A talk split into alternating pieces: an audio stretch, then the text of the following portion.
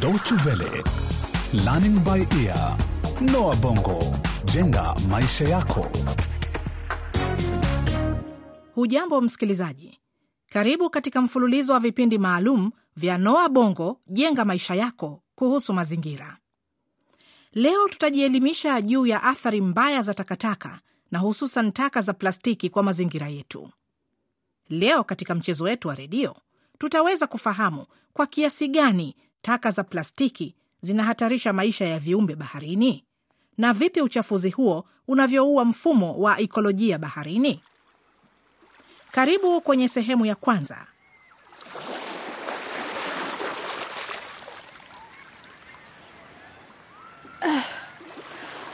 Nakumbuka vizuri wakati ufuko huu ulipokuwa safi sana, ukiwa na michanga meupe na michikichi tu. We Moses, usitupe ovyo mfuko wako wa plastiki. Kwa nini nisitupe? Ni takataka. Kwani hujui Gladys? Angalia jinsi pwani ilivyo siku hizi, ni chafu kweli, haitazamiki. Angalia hapa ndani ya mwani, kuna mifuko ya maduka makuu ya bidhaa, makopo ya soda, karatasi za peremende. Mm, kwa kweli inakasirisha. Ndo iwe nini? Na kwa nini hutaki kubeba takataka zako kutwa nzima? Baba yangu siku zote huwa anarusha chupa za plastiki kutoka nje ya dirisha la gari lake. Tena nikwambie, wakati gari lake likiwa linakwenda. Monika, hujalijua ya mazingira yako? Ha? Unajua sitaki kubeba takataka zangu kila napokwenda tena kutwa nzima. Licha ya hayo, ni rahisi kuzitupilia mbali. Asemavyo Monika ni kweli, ukizingatia kwamba hakuna hapa mapipa ya takataka ufukweni. Tunatakiwa tufanyeje sasa? Moses, beba takataka zako mpaka upate pipa. Angalia hapa.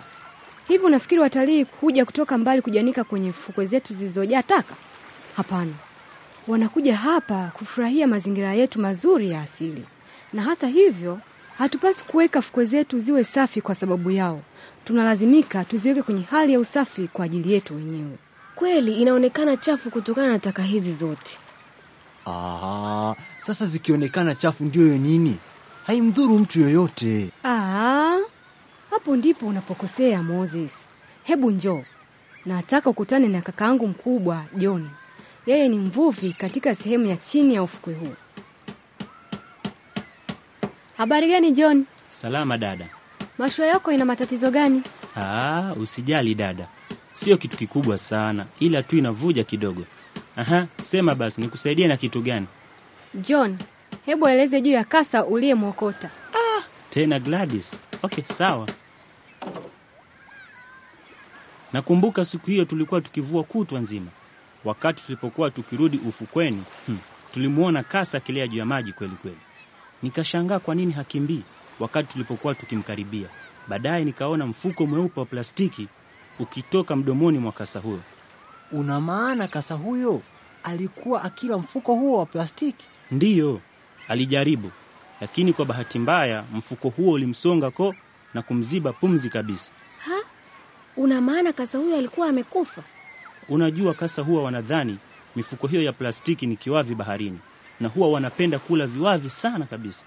Lakini haiwezekani kuwepo kwa mifuko mingi ya plastiki kiasi hicho baharini. Nasikitika, ipo dada, huwa tunaiona mifuko mingi zaidi ya plastiki baharini kuliko kitu kingine chochote kile kinachotengenezwa na binadamu. Na kutokana mfuko wa plastiki kuwa mwepesi sana, inakuwa rahisi kusombwa na maji baharini. Kitu kibaya zaidi ni kwamba plastiki haiozi. Hiyo ina maana gani kaka? Hujanipata? Okay, ina maana viumbe hai hawawezi kuifanya plastiki ioze, na kwa maneno mengine, ukiwa utaitupilia mbali tu katu haitatoweka. Je, hiyo ndio sababu unaona mifuko mingi ya plastiki katika vichaka na kwenye mashamba? Ndiyo Monica, tena ndiyo sana. Hiyo ndiyo sababu yenyewe Monica.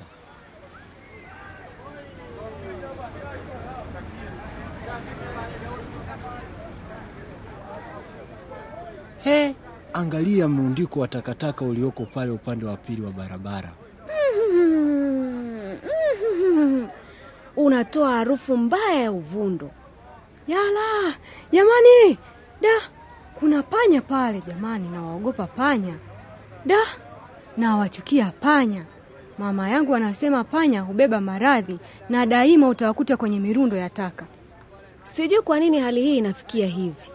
Inaonekana hakuna mtu wa kuzoa taka, kwa hiyo huwa zinaachwa ziozeane pembeni mwa barabara.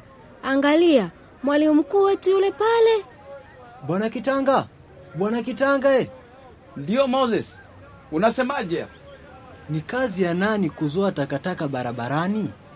Ah, hiyo ni kazi ya baraza la mji, lakini tazama, hawawezi. Lakini kwa nini?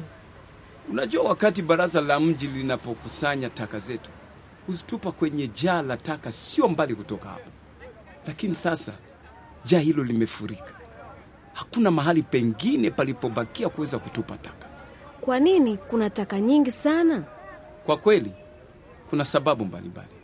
Kwanza, watu wengi zaidi wanaishi katika miji yetu, kila mtu huzalisha taka, na kadri tunavyozidi kutoa taka zaidi, ndivyo tunavyolazimika kutokomeza taka zaidi. Sasa bwana Kitanga, je, hatuwezi kuchoma takataka? Bila shaka tunaweza. Utaratibu huo unaitwa uchomaji wa taka hadi ziwe majivu. Sawa. Kwa hiyo hilo ndilo jibu? Sio lazima kusema huo ndio ufumbuzi. Unapochoma taka za aina nyingi kama vile za plastiki, huwa unatoa moshi wa sumu ambao huchafua mazingira na ambao ni mbaya kwa afya zetu.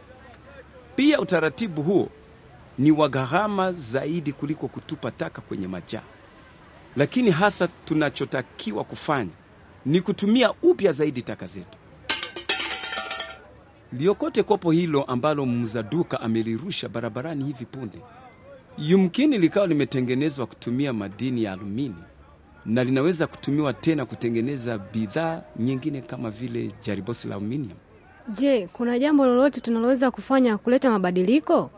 Bila shaka, kutumia upya takataka kwa kuanzia majumbani. Unaweza kutumia upya mabaki ya mboga na chakula kutengenezea mbolea. Hiyo mara moja ina maana utakuwa unatupa taka chache. Pia unatakiwa uitumie upya mifuko ya plastiki na sio kuitupa ovyo. Mhm. Lakini nataka niwaonyeshe aina nyingine ya taka na kwa nini ni hatari.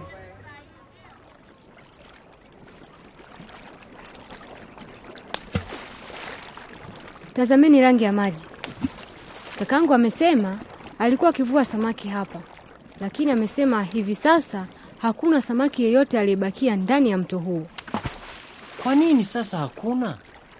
kwa sababu kwa sababu mto umechafuliwa mno. Hakuna kinachoweza kuishi ndani ya maji haya. Yatazame yalivyo machafu.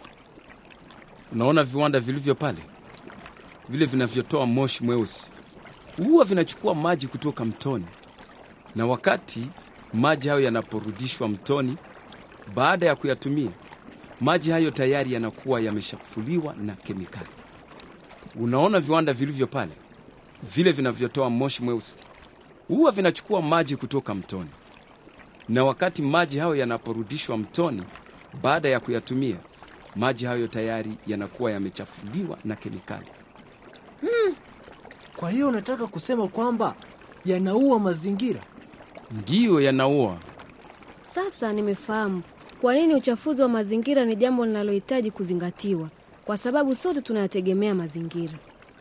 Na iwapo tutaharibu mazingira, tutakuwa tunapunguza kiwango bora cha maisha yetu wenyewe.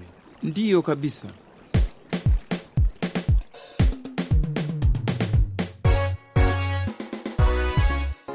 Na ni hayo tu katika kipindi chetu cha Noa Bongo jenga maisha yako juu ya mazingira katika sehemu hii ya kwanza, ambapo leo tumezungumzia kuhusu takataka. Asante kwa kuwa nasi, na ukitaka kukisikiliza tena kipindi hiki au kuwaelezea marafiki zako pia, tafadhali nenda kwenye tovuti yetu www.dw world.de mkwaju lbe. Hadi wiki ijayo, kwa heri.